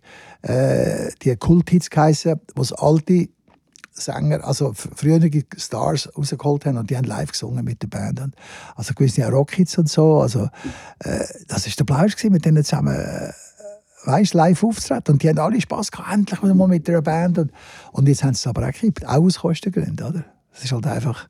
Und gut, Schweizer Fernsehen, so, das ist schon lange. Einfach nicht mehr zwischen die ganz selten mal machen sie eine Live-Sendung. Und, also ich kann mich in dem Sinne nicht beklagen. Wir haben sie immer noch irgendwie unterstützt und immer noch wieder mal eine Tournee aufzeichnet, das Schweizer Fernsehen. Aber im Großen und Ganzen ist das einfach nicht mehr angesagt. Und es Ja. ist wirklich schade. Es ist wirklich schade. Weil, weil die Leute, wenn sie es machen, sagen das ist doch irgendwie einfach etwas anderes. Ich, ja, wem, wem sagt ihr das? Ja. Ich finde auch. Ja. Wir sind ja da.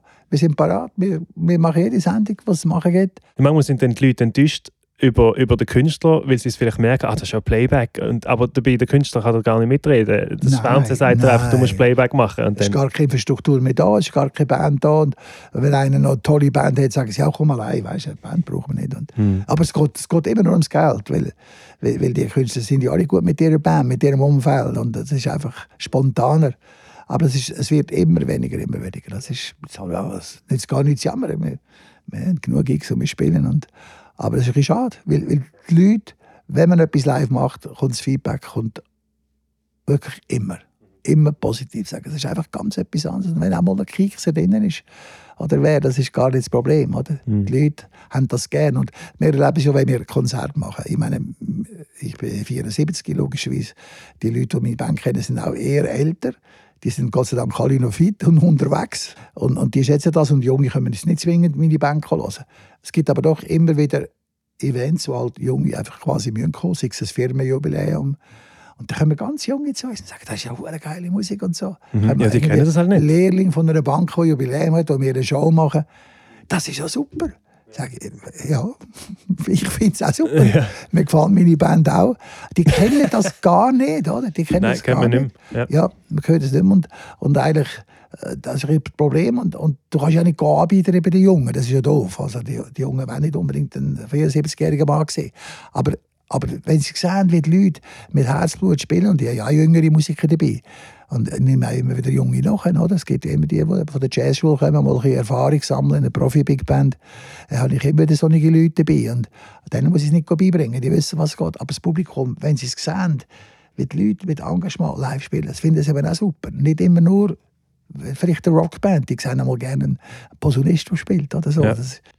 Ich finde, das ist allgemein, sei es jetzt ein Jazz-Trio, das so richtig oldschool swingt, Ja. oder eben eine Big Band. Wenn junge Leute das würden sehen live, würde es ihnen sehr gefallen. Aber man sieht es halt einfach nicht. Oder sie, sie würden jetzt nie von sich aus sagen, jetzt gehe ich ins Moods eine Swingband hören. Genau, Aber genau. wenn sie dort, wenn sie müssten, ja, der, oder vielleicht den Vater mit begleiten, der nicht mehr so zitterig ist. ja. Der sagt, ah, das ist ja ganz, das ist ja gut. irgendwie. ja, es ist einfach irgendwie schwer, um, um den jungen Leuten näher zu bringen. Ja, es ist, es ist halt auch eine andere Zeit. Das müssen wir ja Alten ja auch akzeptieren. Und, und ich meine, meine Eltern haben ja auch nicht reingeredet. Oder? Also mein Vater hat Operette gelassen und ich in eine Big Band. Oder? Aber er hat gesagt, du musst wissen, was du machst. Das ist, äh, das ist, die Toleranz ist natürlich ganz wichtig. Und es wird ja auch Qualität produziert heute. Also so ist es ja nicht. Auch wenn es mir nicht unbedingt gefällt. Aber, aber wenn ich jetzt höre, zum Beispiel Stress ist eben das Beispiel, das ich brauche. Das ist jetzt gar nicht mein Sound. Aber wenn der im Radio kommt, der hat einfach immer einen super Sound. Mhm. Wenn, wenn das Intro kommt, hörst du, das ist wahrscheinlich Stress, oder? Ja, Das ist Schweizer, ja, Schweizer ja. Musik. Einfach ein fetter Sound. Auch wenn das jetzt, was er erzählt und, und, und sein Gesang, das ist überhaupt nicht mein Ding. Das ist, ja- spielt auch keine Rolle. Mhm. Das ist nicht meine Generation. Aber das Zeug ist gut gemacht. Und, und für das kann man auch Respekt haben, oder? Ja, ja, auf jeden Fall. Ja. Dann apropos Junge, es gibt natürlich dann trotzdem junge, super Jazz-Talente. Und zwar eins ist natürlich jetzt der weltbekannte mittlerweile Jacob Collier. Ja, ja. Und mit dem hast du ja auch gespielt. Ja, ja. Und zwar ist das, ähm, es gibt eben da mehrere Events, nicht, dass ich es durcheinander bringe, aber auch zum den Kreis mit dem Quincy Jones schließen. ja mit dem Jacob Collier, das war 50 Jahre 50 Jahre Montreux. Jazz Festival. Mhm. Und das war ein Abend, gewesen, wo der Quincy moderiert hat und ich habe gespielt mit meiner Band. Mhm. Und äh, das war Jacob Collier. gewesen. Und der ist natürlich auch, also den haben wir ja logischerweise schon kennt, äh, von, dem, von dem Clip, den er schon sehr jung gemacht hat. Ja, von seinen A Ja, Cappella-Clips das und so. ist ja unglaublich. und, äh, und das ist gekommen und das ist noch, das ist noch faszinierend gewesen. Also wir haben das alles eingestellt und mit dem Vocoder und so. Und äh, hat der Ding hat er gemacht vom, vom I Wish, Stevie Wonder. von Stevie Wonder, ja. Und ist der Vocoder nicht gekommen. Mhm. Einfach irgendeines Knöpfchen halt wie immer, oder? Knöpfchen gedrückt. Und der hat einfach losgelassen am Klavier. Einfach richtig geil Klavier gespielt. Hat er gemerkt, der Vocoder, den habe ich probiert zwischen, das ist immer noch nicht gegangen. Der hat einfach, einfach Uhren abgedrückt. Also muss ich sagen, einfach ein super Musiker. Also weißt du, nicht, nicht jetzt nur da sie daheim basteln äh, und, und zusammenmischen und, und korrigieren und machen, das kennen wir ja alles unterdessen, wie du alles kannst zum Klingen bringen, sondern wenn er einfach auf sich und hinter dran eine 20 Mann Band und er ist allein am Klavier und dann verhebt es eben auch. Ja. Und das ist das, was ich natürlich besonders respektiert habe. Sehr bescheidener Junge, muss ich sagen. Äh, sehr, sehr anständig und wunderbar. Und am Schluss ist der Vocoder auch gegangen und dann hat er dann total losgelegt. Ja, und ja. dann hat er später noch eine Killer Joe haben wir noch gemacht. Die haben wir ohne Probe gespielt. Hat der, der Quincy noch schnell seine Sekretärin gerufen, hat die einen Stapel Noten gebracht, haben wir ohne Probe auf der Bühne während dem Konzert haben wir Killer Joe gespielt. das war natürlich chaotisch, gewesen, aber er hat er natürlich auch wahnsinnig gemacht. Also, Aha. also ist schon, ist schon absolut unglaublich. Und dann bin ich eigentlich dann im, im Kaufleuten, gewesen, wo, wo er war mit seiner Band. Und dort war mir einfach fast ein bisschen too much. Gewesen. Ja. Er hat nicht einen Song an einem Instrument gespielt. Ich meine, was er kann, er spielt ja sehr gut Kontrabass, er spielt sehr gut Schlagzeug, er spielt sehr gut Percussion, äh, Klavier, alles. Und dann ist er einfach immer, all paar Takte ist er zum nächsten gumpet. Und jetzt hätte ich mal gefunden, so einen Song lang ist das noch lustig, weißt du, so One Song, Ten Instruments, irgendwie so zeigen, was man kann. Aber nicht ganz oben. Ja. Einfach so hyperaktiv ist für mich fast ein bisschen anstrengend gewesen. ja, das finde ich genau Am gleich. Konzert, ja, äh, irgendwie, wa- wa- was soll das, weißt du? Ja, hat es gar nicht nötig, weil ich könnte jetzt wirklich ein Abend lang Klavier spielen und es wäre super. Wäre wirklich super.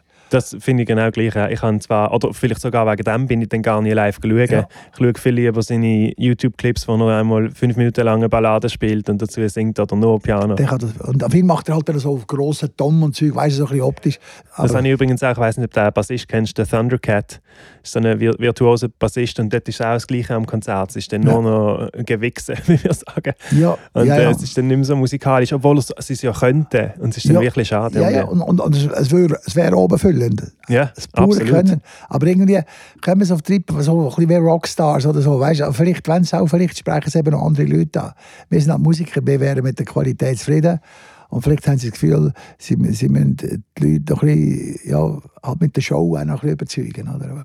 Vielleicht sind wir doch ein bisschen, ein bisschen betriebsblind, weißt du, wir Musiker. Wir, wir, Ja, ich, ich glaube, ich glaub, das wird trotzdem auch bei einem Nicht-Musiker mehr überkommen, wenn es noch ein bisschen spezifischer ist und so. ja, Aber ich, ich glaube, er wird sicher dann irgendwann mal ein bisschen Unplugged-Tournee oder so. Wie der Prince, seine allerletzte Tournee ist ja, Ja. äh, Piano and the Microphone Ja. Tour, gewesen, wo nur noch A und Piano. Ja. So etwas würde ich dann sofort schauen beim Ja. Jacob Collier.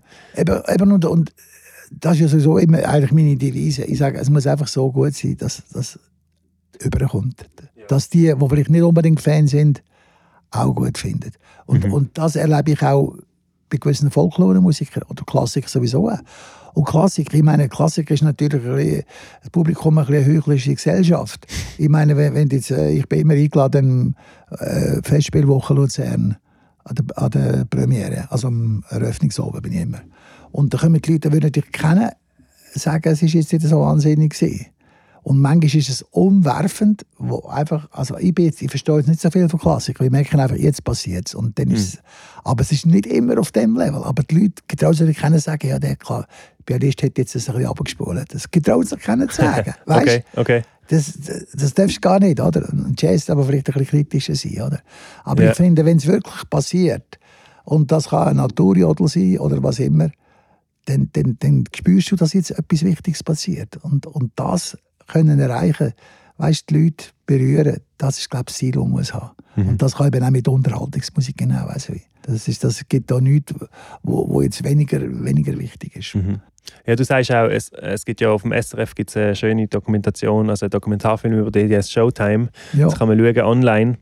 Und dort ganz am Anfang sagst du, du bist nicht der, der mit selber mit der Kappe im Keller geht, geht jatzen, ja. sondern lieber die große Bühne hast. Ja klar, ja. da muss man auch mit sich selber ehrlich sein, wo man sich wohlfühlt. Das ist ja so. Ja, ja. Habe ich das gesagt? Das war ein bisschen böse. Nein, ich habe ich das voll nachfühlen, weil ich, ich fühle das eigentlich genau gleich. Ich habe es immer ein bisschen schade gefunden an der Jazzschule, dass Pop so ein bisschen also herablassend angeschaut wird und ja. dann nicht erkannt wird, wie genial denn Stevie Wonder oder ein Prince oder so ist. Als Kultur, ja, Kultur, aber das, der Kampf ist natürlich bis heute so. Ja, logisch, ja. Aber eben noch vielleicht zu der Anlegung, muss ich wirklich sagen, halt, früher meine, meine Idol, die sind schon alle immer super angelegt früher. Ich meine, auch der weißt du, die, die. Und äh, ich bin natürlich als, als Junge noch Sonny Rollins lassen, John Coltrane. Äh, John Coltrane hast du gesehen? Ja, ja, ja. natürlich der Miles x-mal. Mhm. Und die hat immer total Massanzüge gehabt und so. Und so, so Wert drauf gelegt, auf, auf schöne Kleidung. Und, und, und auch, äh, ja, der Jimmy Smith, der war auch völlig so Kleiderfreak gewesen, ja. Der hat schöne Seidenanzüge gehabt und mhm. so. Und, und die haben Jazz gespielt, oder? Und, und in der Schweiz ist das, oder in Europa ist eher so ein bisschen, also so ein bisschen, so ein bisschen alternative Szenen. Und, und meine Musiker, gut, in, in der Band, ich finde auch mit der grossen Band sieht einfach besser aus, wenn alle gleich angelegt sind. In vier, fünf Mal kann jeder individuell kommen, haben wir ja auch gemacht früher im Sextett. Oder? Schon, schon irgendwie gestylt zusammen, aber jeder anders angelegt. Aber, aber 20 Mal jeder kommt privat, das geht einfach aus wie ein paar, in Tramhaltestelle stehen. Oder? Das, mm ist einfach, ist einfach kein Bild. Oder? Ja. Und, und das, das, aber da tut jetzt gar nicht diskutieren. Auch die Jungen, die müssen auf dem Bett mal einfach Krawatten anlegen. Ich sage nichts Schlimmes, dafür ist eine gute Band. Ja. Erzähl doch noch einmal, doch schnell, gehen wir zurück zu Montreux eben die beiden Geburtstage von Quincy. Dort bist du im, eben bist du beim Pepe Lienhardt Orchester als Backingband auch angestellt gewesen, quasi, oder? Oder erzähl allgemein, wie ist es zu dem gekommen, wie sind Songs ausgewählt worden und wie ist das Ganze gesehen? Und noch eine andere Frage, hast du Quincy gesagt, dass du ihn mit 15 gesehen hast? Natürlich. Natürlich. du kannst ja gar nicht so alt sein, das ist so lange her. gesagt, doch, doch. Nein, eben dort, äh, im 2007 hat also 2006 hat äh, Claude Nobs mir angerufen. Und Claude Nobs habe ich immer schon kennt, seit Anfang, also mhm. seit jung haben wir uns kennt. Motor Jazz Gründer. Ja, ja, und, und, und ich bin auch mal in New York zweimal angetroffen, wo ist Bands hören und so, weil ich auch immer am Jazzfestival war und sind wir zusammen Eis ziehen, immer kennt. Und er hat immer mehrmal an, kannst du mal mit der Band spielen? Und gesagt, Claude, es tut mir leid. Ich bin halt einfach schon sehr bekannt in der Schweiz. Und er hat gesagt, ich mir nicht Pausenfüller machen. Einfach das ist mir irgendwie, also für das bin ich jetzt gleich schon bekannt. Ich meine, jede Amateurband ist froh, wenn sie kann sagen, wir haben es Montreux gespielt und dann spielen sie auf dem Bahnhofplatz und schiffen für uns und so. Aber, aber das mache ich einfach nicht. Also hättest du dich denn für das Nein, früher, früher. Aha, yeah. Vor 2007 hat er mich ein paar Mal gefragt, ob ich kommen Und ich habe gesagt, einfach so wie du die Schweizer Bands verkaufst, weißt, die haben einfach wirklich so die Lückenbüsser müssen machen. Mhm. Und, und, und das interessiert mich einfach nicht. Weil, weil, weil irgendwie eben für, die, für die doch relativ bekannte Band schon gehabt. Ich muss jetzt das, die Amateure sind froh, wenn sie das dürfen, aber, aber das habe ich jetzt einfach nicht nötig. Und dann läutet er 2006 an und sagt, ich weiß, du bist ein, ein grosser Fan von Quincy. Das ist einfach bekannt, weil ich das immer erzählt habe. Der Quincy ist mein Idol und mein Vorbild. Mhm. Und dass ich, eben, dass ich ihn gesehen habe als Jungen und so. Äh, nächstes Jahr wird der Quincy 75, willst du einen Abend musikalisch leiten. Und ich gesagt, jetzt, jetzt ist gut. Jetzt finden wir uns. Oder lass mich schnell überlegen. Nein, da habe ich keine Sekunde. Natürlich nicht. Da habe ich keine Sekunde müssen studieren. Und, und dann eigentlich in dem, im Laufe des Jahres bin ich im Glownop sehr, sehr viel näher gekommen. Mhm. Kennt habe ich ihn immer. Aber ich habe ihn bewundert. Ich bin immer ans Festival gegangen und habe Billett gekauft. Also das war nie ein Thema. Gewesen. Aber da haben wir einen wunderbaren Prozess zusammen gehabt, wie wir nämlich das Programm zusammengestellt haben. Wir haben das gemeinsam. Er hat gewusst, ich kenne ich, ich habe jede Platte, die es gibt von Quincy und, und äh, ich kenne das ganze Werk von Quincy. Und er hat aber sehr viel Ahnung von Musik auch und natürlich alle Connections gehabt. Und dann bin ich x-mal auf Montreux abgereist, also wirklich sicher 20 Mal im Laufe der Jahre mm. bin ich bei ihm bei Chalet. Wir haben brainstormt, wir haben studiert, wer müsste noch dabei sein, wer könnte noch dabei sein. Also jetzt du und der Claude oder du und der Quincy? Claude und ich. Ja. Der Quincy hat nichts gewusst. Mhm. Der Quincy hat gewusst, es gibt einen Abend zu seiner Ehre. Mhm. Aber er hat nichts damit zu tun. Okay. Ah, okay. Das Ja. habe ich alles mit dem Glonops zusammengestellt. Und dann ist eigentlich von Anfang an klar gewesen, äh, dass Rhythm Section ist die Inhouse-Band. Also Greg Feeling Gaines, Ah, ist der Greg? Hat der Greg gespielt? Ja, er ist natürlich mein Idol. ja, ja, Greg Feeling Gaines Keyboards und dann und äh, der JR Schlagzeug, John Robinson. Mhm. Äh, und dann ist das Ding, Paul Jackson Jr. Gitarre, äh, Paulino da Costa Percussion und Nathan East am Bass. Also, Ja, ja, also einfach ja, die LA Classic Rhythm Section. Best Rhythm Section, was es gibt. Das war gesetzt. gewesen. Blazer habe ich gebracht und Backup Vocals habe auch ich gebracht. Und dann haben wir angefangen zu studieren, wer kommen kann. Und das war einfach Wahnsinn. gewesen. Ich meine, der Glenn Knobs hat angeläutet. Ich bin neben dran gesessen, Herbie Hancock. Wir machen etwas für den Quincy. Es geht, ich komme. haben alle gesagt, ich komme. Nick Hacknell, ich komme. Einfach alle gesagt, ich komme. Ke- Keiner gesagt, wenn, was, wie viel, Gage, Hotel, was. Keiner. Mhm, mhm. Sie haben natürlich gewusst, äh, der Stil, wie der Claude die Leute behandelt. Und jeder hat einfach zugesagt. Jeder Chaka Khan. Nein, es ist einfach unfassbar gewesen. Es ist unfassbar gewesen. Und dann, und dann haben wir probiert, äh, in Bern zuerst, mit, nur mit Rhythm Section. Und ich meine, das ist ja so etwas, was ich muss erzählen muss. Das war für mich ein Schlüsselerlebnis. Gewesen. Ich meine, da, da habe ich nicht mit meiner Band gespielt, sondern mit der Swiss Army Big Band. Das erste Konzert. Okay. Die habe ich auch noch geleitet nebenbei. Mhm. Und alle die, aber natürlich die verstärkt mit meinen guten Bläsern, Leadtrompeten und so habe ich mitgebracht. Und Ist das eine bewusste Entscheidung, gewesen, dass du mit der Swiss Army Big Band spielst? ja, das war einfach so aufgeleisen. Gewesen, ja. Mhm. Und dann, und dann, und dann habe ich aber äh, einfach alle Schlüsselstellen, Leadpersonen, alles habe ich natürlich meine Leute gebracht. oder? Okay. Und dann, können, und dann äh, sind die eingefahren, die haben es aufgebaut, da. die Company hat die ganze, alles aufgebaut, Rhythm Section.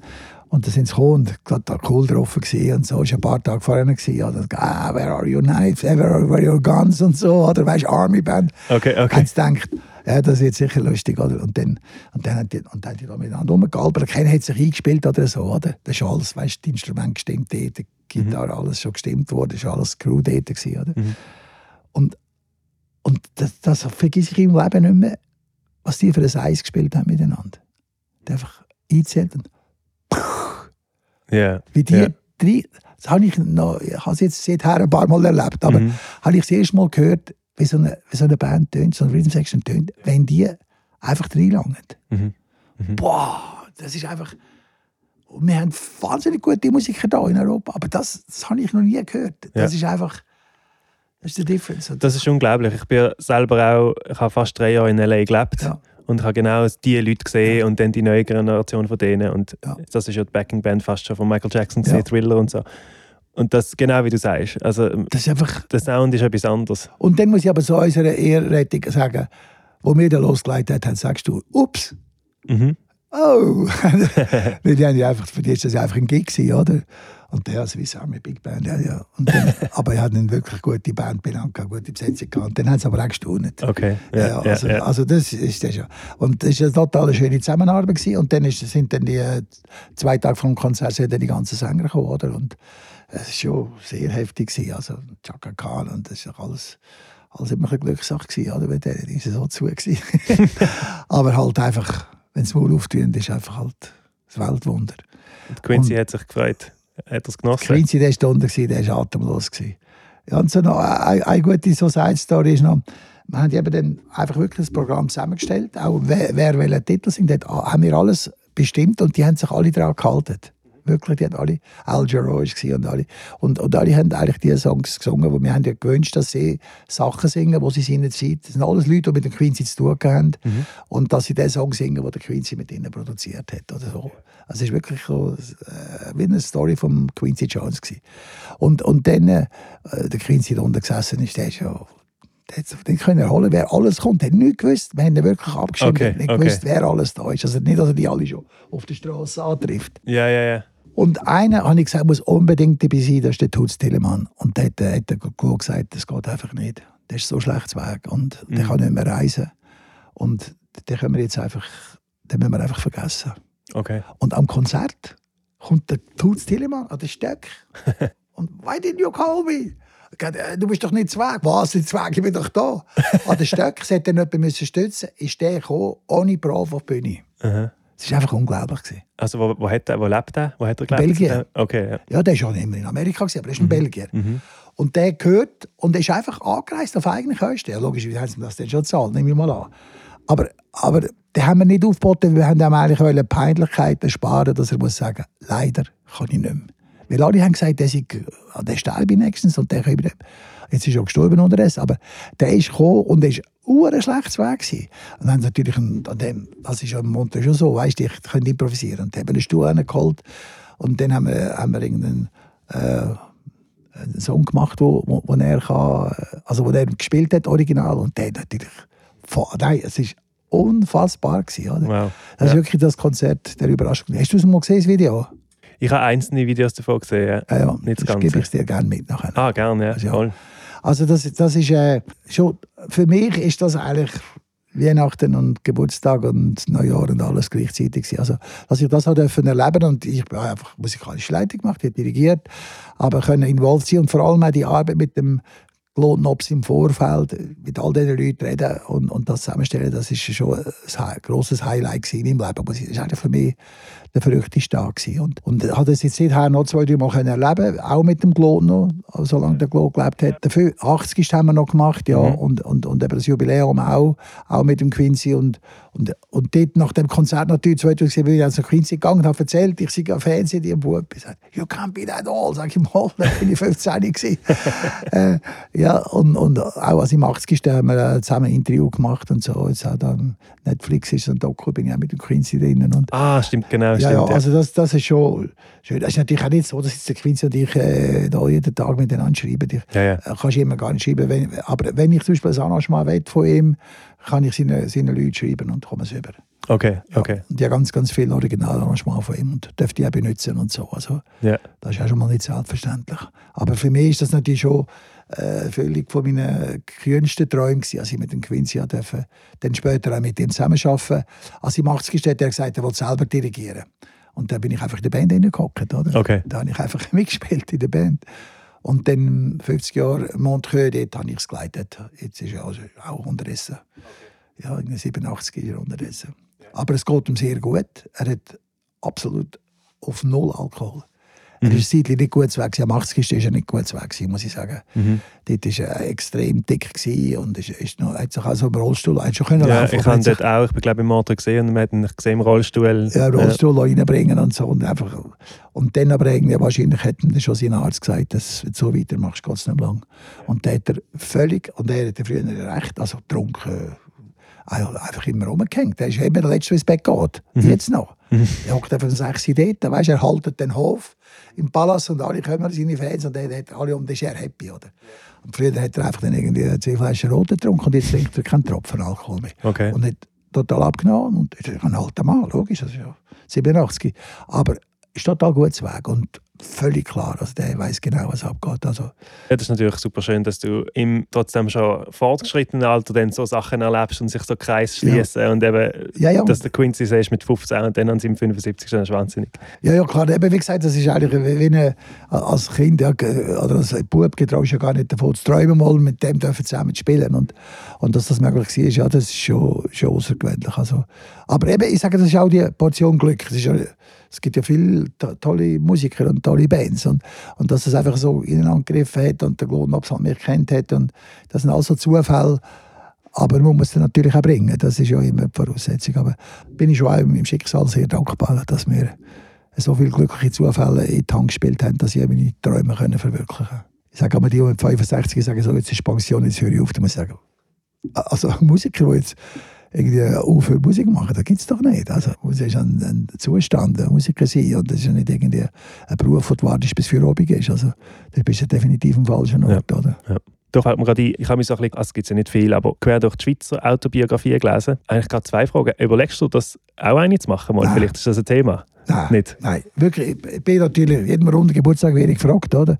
Jetzt nächstes Jahr werde ich 75, dann kommen sie dann wieder, oder? Und alle Ghostwriter und du hast so viel erlebt. Erstens, äh, ich rede gerne darüber, das merkst du schon.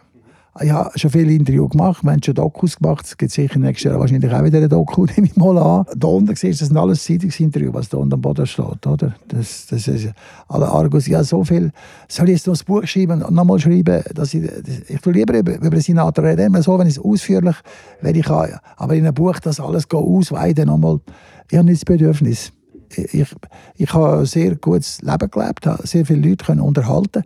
Ich muss auch sagen, ich habe Musik nicht neu erfunden, definitiv nicht. Ich bin immer Interpret, das soll ich immer sagen. Ich bin auch nicht unbedingt ein Jazzmusiker, ich bin einfach Interpret. Ich mache Musik, tue die Leute unterhalten mit Musik, möglichst immer mit einem Anspruch auf Qualität. Das ist mein Ding. Ich habe immer mit den besten Leuten gearbeitet, habe immer eine sehr gute Band gehabt, egal was ich mache. Auch wenn ich im KKL spiele mit Gala Brunner, dann tue ich üben vor ihnen und, und mache den guten Auftritt. Äh, das ist mein Ding. Aber äh, ich jetzt, liefere jetzt ab, solange ich kann, solange ich gesund bin und solange jemand kommt hören Und dann kommen andere und es kommen so viele andere. Und jetzt das, was ich selber feiere, das, das, das kommt mir völlig ab. Mm. Mhm. Man kann gar kein Bedürfnis. Okay, ja, ja, ja. Dann die zweite Frage wegen der Autobiografie ist, ich habe eben, meine Lieblingsautobiographie fast schon ist eigentlich die vom, sie ist sehr rar jetzt, sie ist sehr teuer im Internet und auf Englisch die vom Teddy Stauffer. Ja.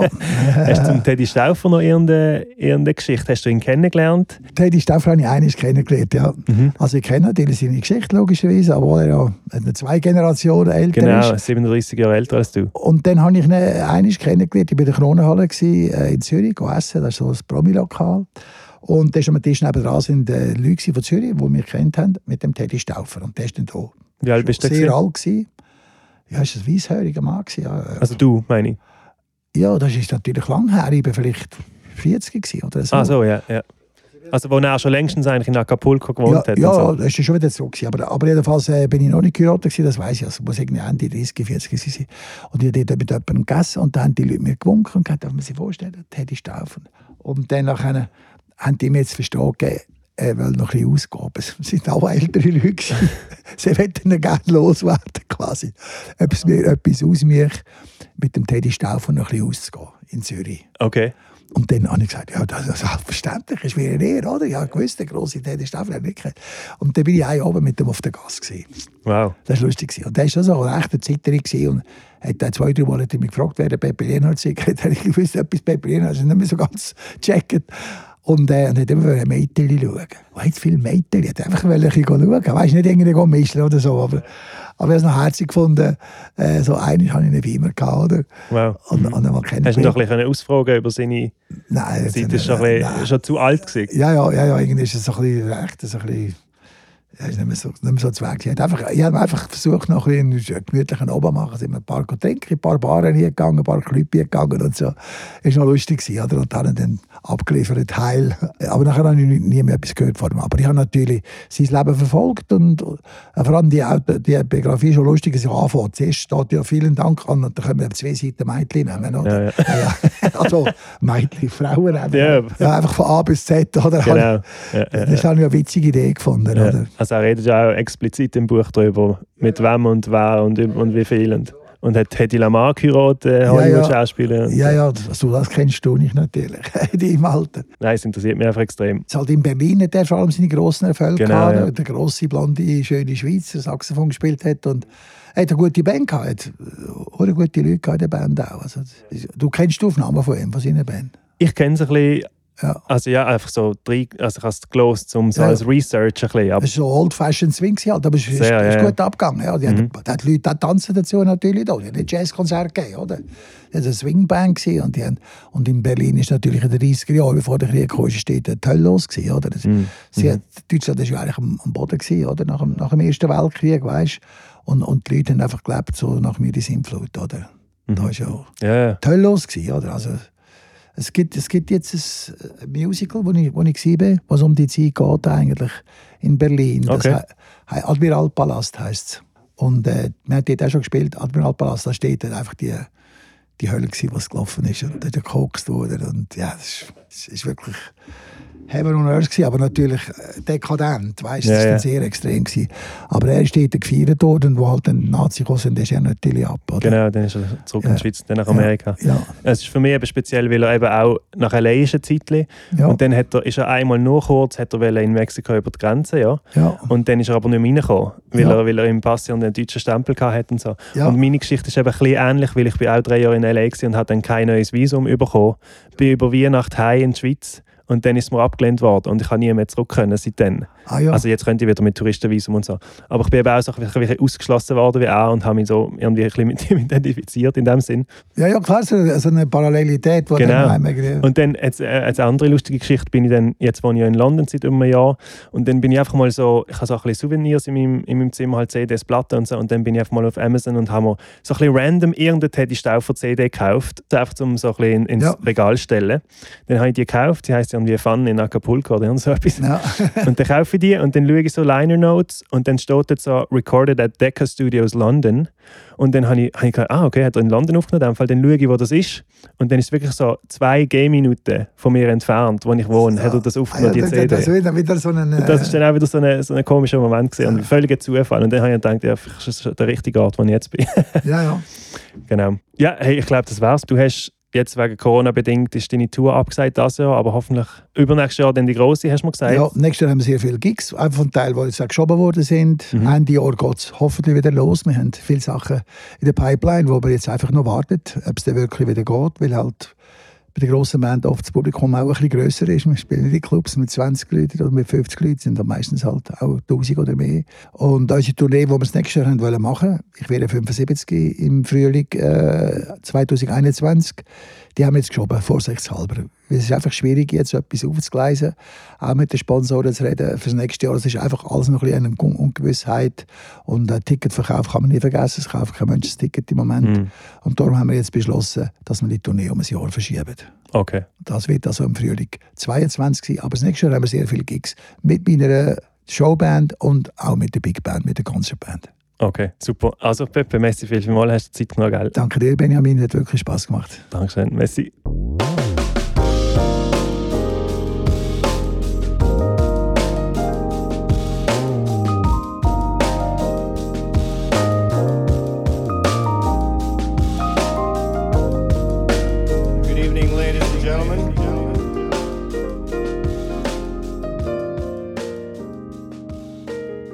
So, das ist also jetzt offiziell meine längste Folge geworden bis jetzt. Ich hoffe, ihr habt es äh, spannend gefunden, so wie ich. Ich hatte noch doppelt so viele Fragen gehabt, sicher, aber irgendwann muss man auch Schluss machen. He? Auf jeden Fall, wenn es euch gefallen hat, abonniert doch den Podcast auf Spotify und wenn ihr Vorschläge oder Feedback habt, schreibt mir eine Mail oder per Instagram. Man darf den Podcast natürlich auch gerne reposten oder in einer Instagram-Story sharen oder so irgendetwas, damit er sich verbreitet. Das ist at Backstage with Ben auf Instagram.